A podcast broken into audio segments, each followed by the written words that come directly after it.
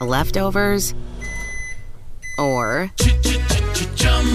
the DMV, Number 97. or house cleaning, Chumba Casino always brings the fun. Play over a hundred different games online for free from anywhere. You could redeem some serious prizes. Chumba. ChumbaCasino.com. Live the Chumba life. No purchase necessary. Void prohibited by law. 18 plus terms and conditions apply. See website for details.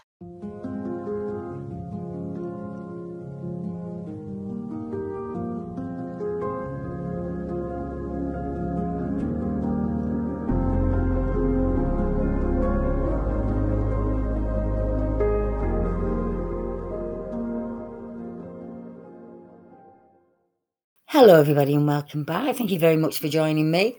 My name's Deborah Hatswell, and you're listening to BBR Investigations.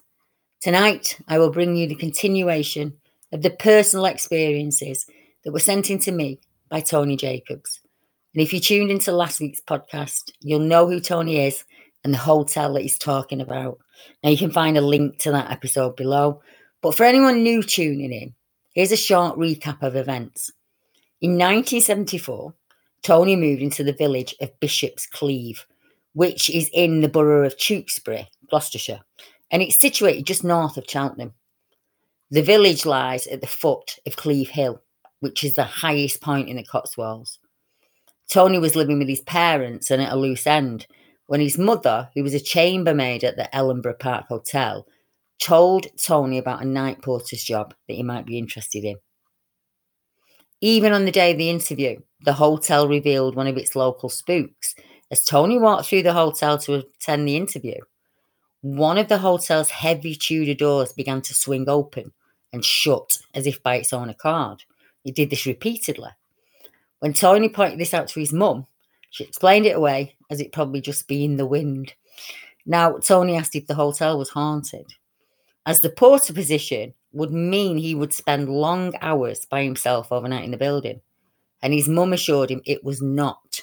Tony was still unsure, but the need for employment far outweighed any nervousness on Tony's behalf. Tony stated, The hotel is a 38 bedroomed establishment with three bars. It has the dining room, the great hall, and the restaurant. We have a kitchen, reception, staff rooms, and of course, many storerooms.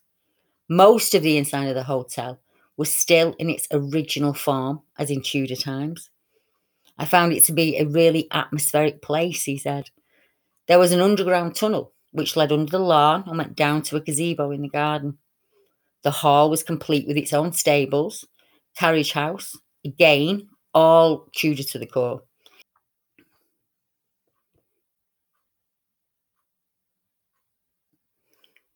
The hotel was formerly known as the De La Bere and is now known by its new name of Ellenborough Park Hotel. Tony said to give some context and explain a little bit more about myself.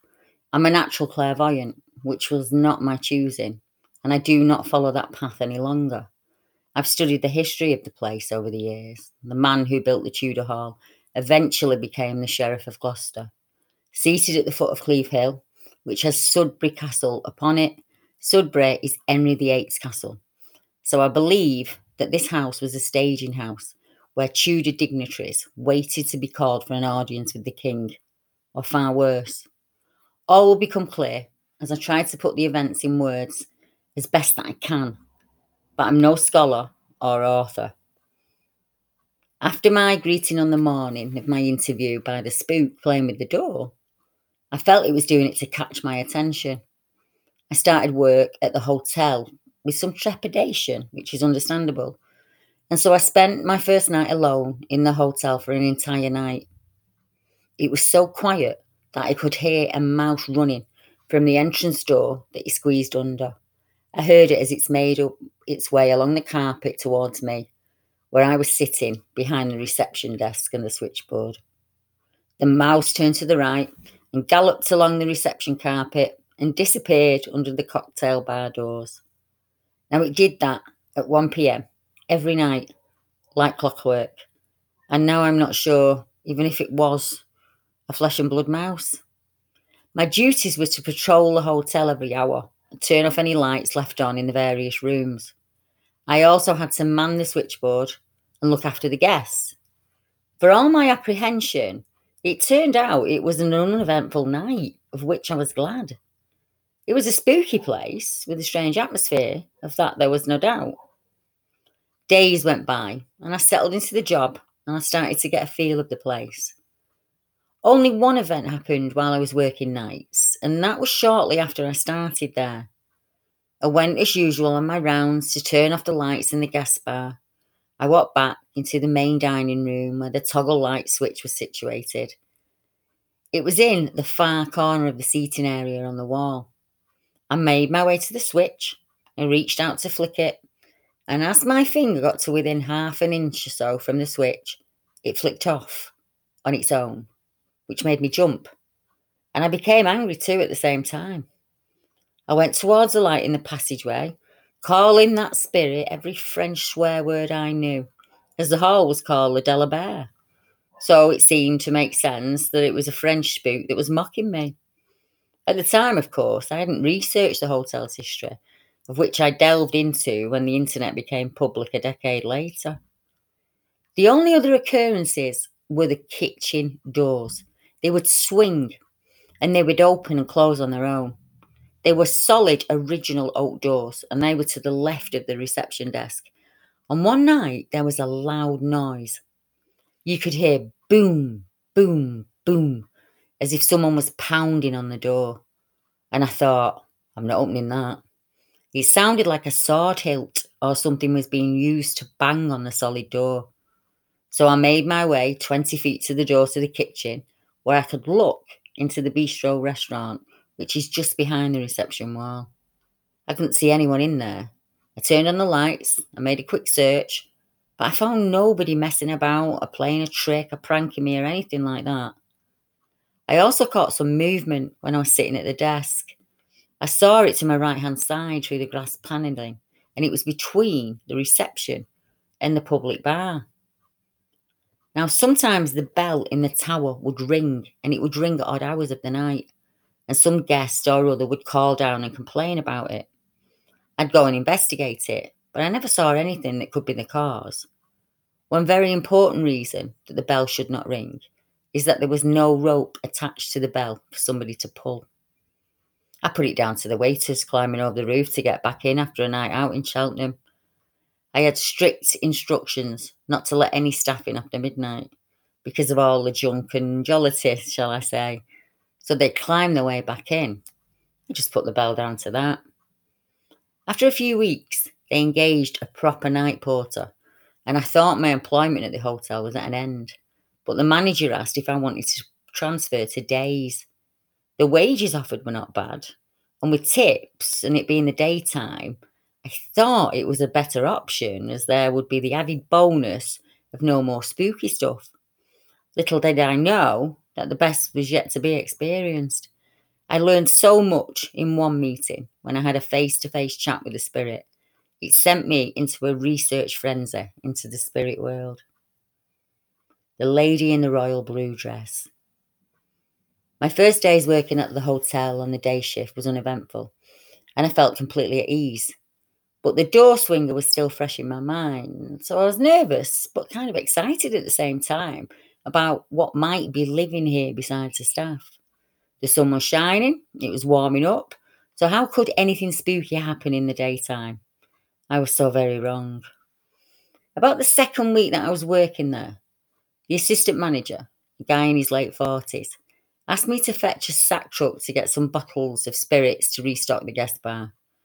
And if you look at the photo of the front of the house, you'll see the arched entrance reception. To the left is the bay window of the public bar, and further left is the spirit cellar room. I say this to give you a look at where this experience happened. As I pulled the sack truck with boxes of bottles across the gravel towards the guest bar at the right hand side of the house. I saw something. The assistant manager was a few yards ahead of me, and as I passed the bay window to the bar, I looked in to see the barman talking to a customer. To the right of them, in plain view of the barman's eyesight, who clearly saw nothing of the scene I was seeing, it took my breath away. I was looking at a large oak table, and sitting on either side of the table were two women, one of which I have never seen before or since, but she had the most beautiful face I have ever seen. I cannot to this day describe what that means to anyone else. I was astounded at what to me looked like a woman with perfect looks. The spectacle was breathtaking. This was not a lady from our present day. What I was looking at in my mind was a vision from 500 years ago. I was peering into a glimpse of Tudor life, real history, because that dress that I was looking at is not one that the history books talk about. I've never seen the clothing she was wearing in historical books or in artwork. The beautiful woman was of high standing, her status shown by the royal blue dress that she wore.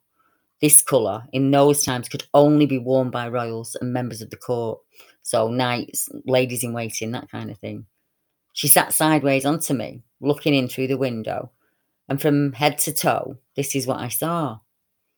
Her hair was in a large bun at the back, and it was held in place by a fine net. And at the sides of her hair, it was curved. Leftovers. Or the DMV. Number 97. Or house cleaning. Or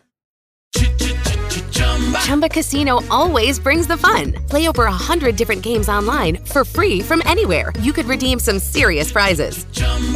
ChumbaCasino.com. Live the Chumba life. No purchase necessary. Void where prohibited by law. 18 plus terms and conditions apply. See website for details. With the Lucky Land slots, you can get lucky just about anywhere. This is your captain speaking. Uh, we've got clear runway and the weather's fine, but we're just going to circle up here a while and uh, get lucky. No, no, nothing like that. It's just these cash prizes add up quick. So I suggest you sit back, keep your tray table upright, and start getting lucky. Play for free at LuckyLandSlots.com. Are you feeling lucky? No purchase necessary. Void where prohibited by law. 18 plus terms and conditions apply. See website for details. With the Lucky Land slots, you can get lucky just about anywhere. This is your captain speaking. Uh, we've got clear runway and the weather's fine, but we're just going to circle up here a while and uh, get lucky. No, no, nothing like that. It's just these cash prizes add up quick. So I suggest you sit back, keep your tray table upright, and start getting lucky. Play for free at LuckyLandSlots.com. Are you feeling lucky? No purchase necessary. Void where prohibited by law. 18 plus terms and conditions apply. See website for details. curled almost in a headphone style, with this swirl bun over each of her ears. The dress design that I was looking at had a puffy shoulder, and the sleeves were tied onto the bonnet with blue silk ribbon. And at the wrist, the sleeve hung down in a triangle. The top of the sleeve went into an over, I would say, arrowhead shape at the top of her hand, reaching to the knuckles of her fingers. The gown was made of blue velvet that was finely stitched in gold thread. It had a belt and it reached to her feet, which were hidden from my gaze. The two women were leaning into each other across the table. A friend or lady in waiting or whatever station she held was not as finely dressed as the other lady. She had a green velvet gown with the same tie on attachment of the sleeves. Her hair was plaited into a bun at the back of her head, and the high class lady kept turning her head away from me. She was whispering to her friend. She did this several times as though not wanting to be overheard. I assume the conversation was a confidential one. And this is when I saw her face. She turned slightly and she was looking straight towards me. Wow. I could now see clearly that their eyes were black, completely black, with no white of the eye showing at all. It was then that I knew it was spirit I was seeing. She and her companion looked very worried. I could now see the front of the dress as she turned her waist as well as her head to look my way. I realised she was not looking at me, but she seemed to be looking off into the distance. Besides the black eyes, she had the cutest face I have ever seen. Her hair must have reached way down below her shoulders when unpinned. It was only so neat because of the amount of styling that she'd had. From the front view, her hair was plaited and had pearls woven into it, with a large pearl in the centre of her forehead, and then strings of pearl were woven through the plaits at the side of her head to her ears. She had a royal blue French skull cap on top of her hair, and around her neck was a heavy gold chain which reached down to her diaphragm area. It had a large diamond shaped green gemstone and it was framed in gold. And when I say large, I mean the gem was two inches at a guesstimate. Each of her fingers had a ring on it, including her thumbs, and the rings looked to be a mixture of diamonds, rubies, and sapphires. She, to me, oozed royalty. But what astounded me the most, and why I say that the historical Tudor dress of that day was wrong, is the gown she was wearing was in a square cut design, which showed her neck and her chest. And this is the astounding part. I could see her nipples exposed over the dress. After researching, I could only find a 13th century reference to women's wear of that day where they had the whole of their breasts exposed. She also wore a two inch white pleated ruff around her neck, and she was such an amazing spectacle to see. The companion also had a ruff, but it was of a duller white colour, and she only had one small diamond looking ring on her wedding finger. At this point, I turned to the manager and said, Quick, look at this. But when I looked back, they were gone. I felt sad. I wanted to see more. He replied, What is it? I said, Oh, nothing. But he said, No, what did you see? So I told him. And that started the ridiculing of the experience because news flies fast around hotel staff. But I stood my ground and I rebuked the piss taking. Even my mum said, You're seeing things. You know, if a ghost had slapped my mum in the face, she'd have said it was something else and she'd have had an excuse to debunk it. As for me, I felt elated that I'd seen way back into history. The two women were very worried looking and nervously chatting and watching around them. I looked at every painting of female dignitaries that I could find, starting with Henry VIII's wives and lovers, where information was available. What an ugly bunch they were, too. Even the poorest of eyes could not possibly paint this woman ugly. So, wanting to find out who she was in life, I trawled the internet for years on and off, and it still tugs at me today to find out who she was if she was once alive, or was I being duped by a gorgeous looking demon? I could have just put it down to the lady of residence, Lady Huddleston, wife of John, the steward of Sudeley Castle, but I didn't see why she would be so worried in her own home. So I'll never get answers to those questions. Next, I relate a Germanic sounding conversation that I overheard in the gents of all places, plus an experience that happened to a young lady who was working a uni break at the hall when she saw a jester. Voices in the gents. I'd been asked to put some cleaning fluid into the gents' toilets, which are situated away from the reception. You had to walk through a lone stone archway along the passageway, and the doors into the loos were of the swing type. One door led from the passage, and then you pushed open the second door to the loo. As I opened the first door, I heard two male voices that were busy in conversation and it sounded as though there was some action or other meaning somehow. I could not catch the words, but I got the feeling that came with them. Something was afoot simply by their forceful, gruff exchange of words. The voices sounded like a German accent, but I could not understand it. It could have been Norman for all I know, but it was not German that I would recognise. And then we would understand even English back then, I don't think. I doubt that we would. Anyway, as I stood listening to this exchange of raised voices, one of the waiters passed by the top of the passage and I caught his attention and gestured him to come. And when he reached me, I said, Can you hear that? And he replied, Yes, it's two Germans. And he went and pushed open the second door, at which point the voices stopped abruptly. I said, Now take the piss out of me. You just heard that, didn't you? and he looked at me, at me as though I was doing it.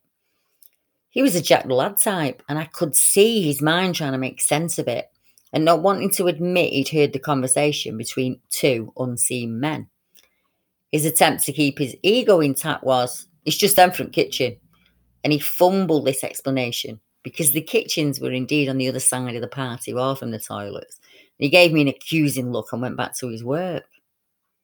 Word soon got around, and I was approached by manager Coombs, who instructed me not to talk of these things, as the hotel did not need a reputation as a haunted place. I replied, Then you may wish to change the guests on arrival brochure, which on the reverse tells the tale of the Grey Lady that's been seen in the gardens on occasion, of which he had no clue about. So off he went to check a brochure. The language being spoken in the gents' toilet was not a garbled ghost language. It was clear and audibly understandable, but it was being spoken in a language I did not recognise. Taking into account things that I've so far witnessed, I felt that something unpleasant had taken place on more than one occasions at this house. The court jester. It was summertime when the teenage girl came to work as a general assistant at the hall. She did this during a break from uni. I'd not been introduced to the girl until Mr. Coombs asked me to go with her to the Great Hall and check that the decorations for Christmas were in good order. The decorations were stood in boxes at the top of a covered seating area in one corner of the hall. I went and fetched a stepladder to climb on top. To the left, and about 15 feet or so above the ground, was a minstrel's gallery and access to it was gained via a stone circle that had an enclosed staircase and it went round in a circle upwards. The rest of the room was a large square space with access to the dining room through a disguised door in a red velvet padded dividing wall. Well, the lass was on top of the structure, and I'm standing on the steps taking the boxes that she's passed to me. I'd then go on down the steps, place the boxes on the floor, repeat. Within a couple of minutes of us starting to move the boxes, the girl let out a piercing scream, which made me jump as she burst into tears. I asked her, What's wrong? She replied that she'd just seen an ugly humpback dwarf dressed in full jester garb and he was smiling and waving at her. Then Mr. Coombs arrived and said, Not you again, meaning me. I had just about had enough of being blamed for the spooks and the strange happenings around here, and I told him, in no uncertain terms, that it was nothing to do with me and that she had seen something. Blah, blah, blah. He said, Well, help her down and get her a coffee. And she was clearly shaking with fear. So I comforted her by saying, I think you're lucky to have seen him, as not everyone could, and it didn't harm you, did it? Well, she had decided that she could not work here and put in her notice straight away. I asked her the following day to describe what she'd seen, and she said, the jester was dry, brightly dressed, she said, with a similar fashion as you see in movies, etc., even down to the funny hat they had with bells on. She said it disappeared when she screamed. I would have loved to have seen it, but my back was towards the gallery. This must have been a very important house at times, more important than the scant and dubious history gives it. It must have been home of someone very wealthy, having a, its own jester, a woman of high status dripping with gold and pearls and gems, etc.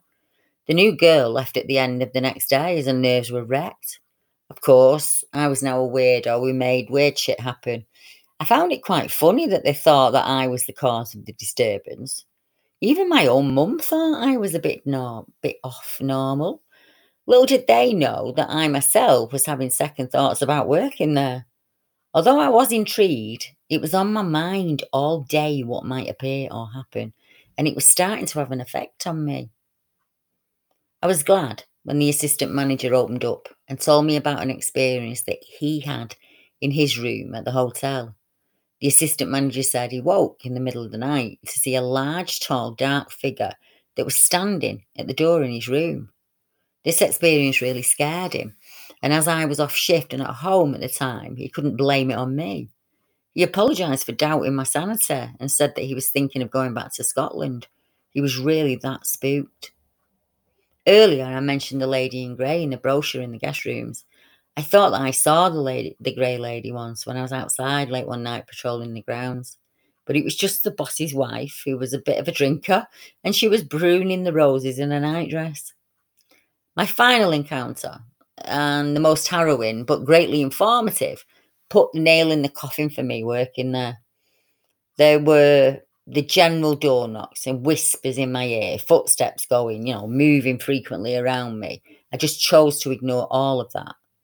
The spooks certainly did like me, and I don't believe that they were out to scare me. But this last encounter made up my mind to leave, face to face with the dead. Let me explain my last encounter at the wonderfully spooky De La Bere Hotel. A house changed hands several times after Sir John Huddleston died in 1545. I believe the spirit was a former schoolmaster at the Oriel Private Girls' School, formerly the home of the Huddleston family. The school opened in 1947 and it closed around 1917, and it, then it became the De La Bere Hotel. It was late summer now, and I'd been asked to fetch some logs from the stores from the dining room fire. So off I went to the, get the sack truck, taking a short cross through the bistro while it was quiet. I approached the doorway at the end of the store's passage when I heard leather shoes with taps on, and they were coming along the passage towards me. I thought nothing of it, moved aside to allow whoever it was to pass me. A man soon appeared at the doorway. He stepped onto the carpet, walked across the bistro floor, and stopped when I said, Excuse me, sir, let me move out of your way. And he was dressed smartly in a soft woolen button up cardigan. He had light, light grey trousers, a shirt and tie, brown brogue shoes, he carried a folded up Sun newspaper under his left arm. His head was bowed and looked as solid to me as you are. I thought he must be a guest who'd come in the wrong way after fetching his paper. He immediately said, in almost an order type request, What time is it? And I answered and said, It's 8.30, sir. And he asked, AM or PM? And I told him, AM, sir. And this is how the conversation went on. He said, you can see me. And I said, Yes, of course. He said, But I can't see you. I can sense you there. Raising his head at the same time, his voice became softer with his speech. But oh my God, as his head rose, a terrible stench came from his mouth, causing me to hold my breath. A sickening to my belly stink of which I never wish to have to breathe or smell ever again. At the same time, I found myself looking into matte black eye sockets. There was a dark, black, smoky billowing going on inside them, and this scared me a lot. His voice sounded weird, and it sounded like he was speaking through phlegm, not at all natural sounding. I was but three feet from him, and on looking intently, I could see that his form was moving it segmented and moved about like a small oblong jigsaw pieces shuffling around, around and around and through each other. Now, I've seen this before, twice later in life, he said. One was an animal of sorts, plus on one occurrence from several years back, it was a piece of pasture outside Wootton Bassett Swindon. It was very strange. Seeing this gent do the same thing was really scary, but I manned up and I stayed right where I was. He went on to say, I must be getting better then if you can see me. I see other people here, but they will not talk to me. They ignore me as though I'm not here. I did not have the bottle to tell him he was dead. He then walked past me a moment later as the assistant manager was on the scene asking me to bring this and that from the stores. I was dismayed that the guy was nowhere to be seen. I said, Where's that guy gone? And my manager said, What guy? and then quipped, Are you seeing things again? And that was it. I was ready to leave this place for good. So, this is what I learned from this encounter. The fashion of his clothes were within keeping of, say, the 1960s. The Sun newspaper began in 69. His ordered request was almost like that of a schoolmaster asking a pupil a question. Now, the school was still open in the 60s, so I deduced he'd been a teacher or a head there. Something I'd like to pass on is the message that spooks are blind. They can't see us, but they can see each other. They can sense our presence. They have no idea what the time is, day or night. Was he a wicked person in life, as the other spooks did not acknowledge or speak to him at all? And was it that they just couldn't understand his words, just as I couldn't understand the words of the people in the gents? which to me backs up thoughts on these gents being Norman or other foreigners. The man I spoke to could sense people from a distance because he disappeared when my boss turned up. I was well pissed off with the manager turning up. I remember thinking, how much more could I have learned from this guy? I put my notice in a couple of weeks later. I did a massive amount of research in years to come with the onset of the net. But even back in the internet days, it was hard to find out much on the real history of the Tudor Huddleston Jr. family. I couldn't find out anything. I did follow up on researching the spirit world. I visited a couple of spiritual churches and I wasn't impressed at all. During my searches, I did meet one real clairvoyant who told me things about myself that would have been impossible to know, and she impressed me with what she told me. I did live in Cheltenham. I went back in 2007 for a couple of years, but the town's not the same. It, it never is when you go back somewhere you had a good life in the past, does it? I emailed the hotel manager to ask if I could visit and walk around the interior for a couple of hours. And of course, I'd explained about working there, etc. I never got a reply, but I did not know then that it was being ripped apart and renovated. I found out the hotel had shut down in 2008. Wow, if only I'd known. I would have been there in a flash the day after it closed down. Being older and fully spiritually experienced now for decades. What an awesome return visit that could have been. I emailed again a couple of years back after finding out again that it was open for business, but again I received no reply. Hoteliers are scared to death that their hotel could be haunted. I remember an American guest phoning down reception at 2 a.m. He asked me who was walking along the corridor outside his door as it was disturbing him. And I said, I do not know, sir. The house is completely asleep except for me. He said, Are you telling me it's haunted then? And I replied, I did not say that, sir. Good night. And now I would not have missed my time there for anything in the world, even given how unnerving it was at times. It was an awesome house and it had awesome spirits. But that BS put about by some fake mediums that, you know, the fabric of the building holds these events is ridiculous. I would go and stay there for a weekend just to see what happened, but I'd not enjoy seeing what they've done to the interior. I've never seen any other reports on the house and its occupants, but there must be a lot of them out there, surely, from the school alone. I'd love to see the head's report books of daily events at the school.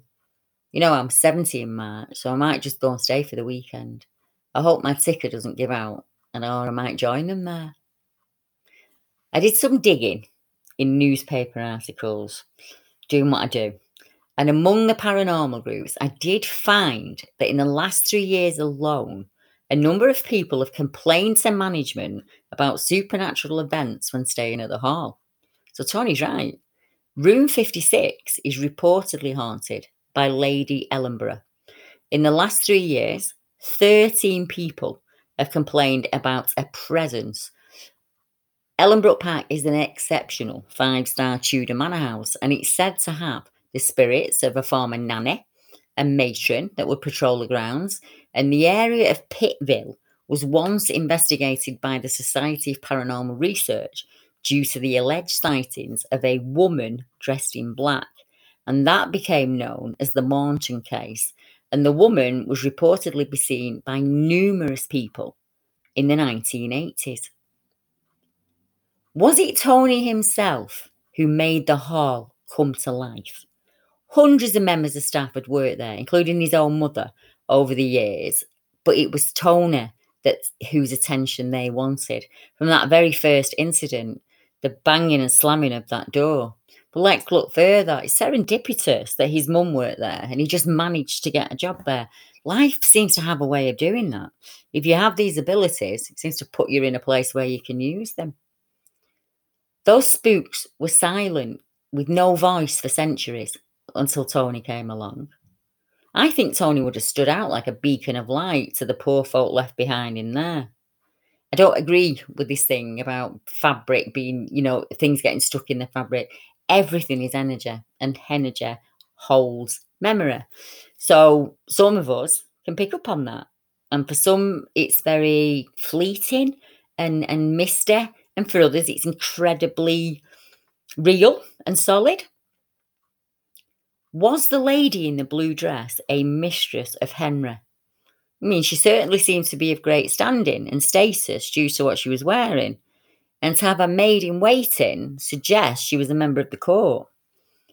Old Henry was not a sight for sore eyes, but in his youth it is said that he was handsome and courted women in all corners of his realms. We know some of them due to history, but I'm sure there are many who've never even made the historical books. Henry was said to have fathered children with some of his concubines and mistresses, so many royal bastards who never made it to court should be in line for the throne are probably walking around in that building, if not in Sudeley Castle. The Germanic speech is fascinating and it tells of a time when us modern Brits would not be familiar with the English language. It was made up of several European languages. English then would have sounded very different to how we speak it now. Were these men, knights, or dignitaries discussing some royal plot, or soldiers of Henry's, guard, talking amongst themselves? The old schoolmaster made me smile. I once asked my parents if we were each other's ghosts. You know, not really a question that they could answer. She asked me why, and I said, due to the things that you see. You know, as a child and now, I believe that not all hauntings are the dead wanting to be known. Some are spirits that are trapped here, others choose to say. We also have fleeting glances of energy that is stored in the vault of time and each timeline intercrosses with others, intermingles. And some of us can tune into that wavelength for a small, short time. And I think that that's probably what's happening with Tony. I leave you to contemplate your own thoughts on tonight's haunting experiences. Last week, I spoke about a young lady called Holly who lives in the Shetland Isles and Holly spoke about her encounters with the unexplained. She had a number of camping incidents where something on two legs walked around the tent. And the old tale of giant folk who would watch the lambing from the hill. I'll bring you Holly's experiences next Saturday 8 pm. And I've had some new ones come in this week and I'll bring them for you also. I'd like to say thank you to all of our listeners whether it's on the podcast or YouTube, our members, and a massive shout out to my patrons. Without you, the work here at BBR would not be possible. I'll be here on Tuesday with the live feed with Deb. Um, and we'll be doing a Q&A. We couldn't go ahead with it last week, I'm afraid. We had technical problems. And I will be back next Saturday at 8 to talk to you all in the chat. Good night, everyone.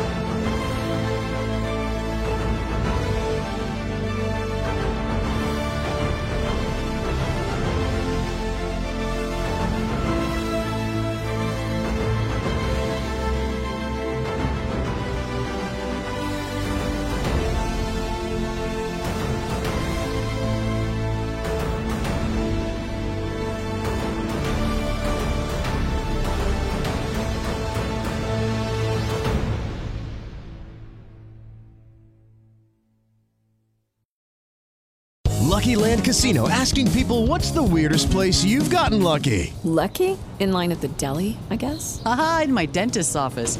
More than once, actually. Do I have to say? Yes, you do. In the car before my kids' PTA meeting. Really? Yes. Excuse me, what's the weirdest place you've gotten lucky? I never win and tell. Well, there you have it. You can get lucky anywhere playing at LuckyLandSlots.com. Play for free right now. Are you feeling lucky? No purchase necessary. Void where prohibited by law. 18 plus. Terms and conditions apply. See website for details.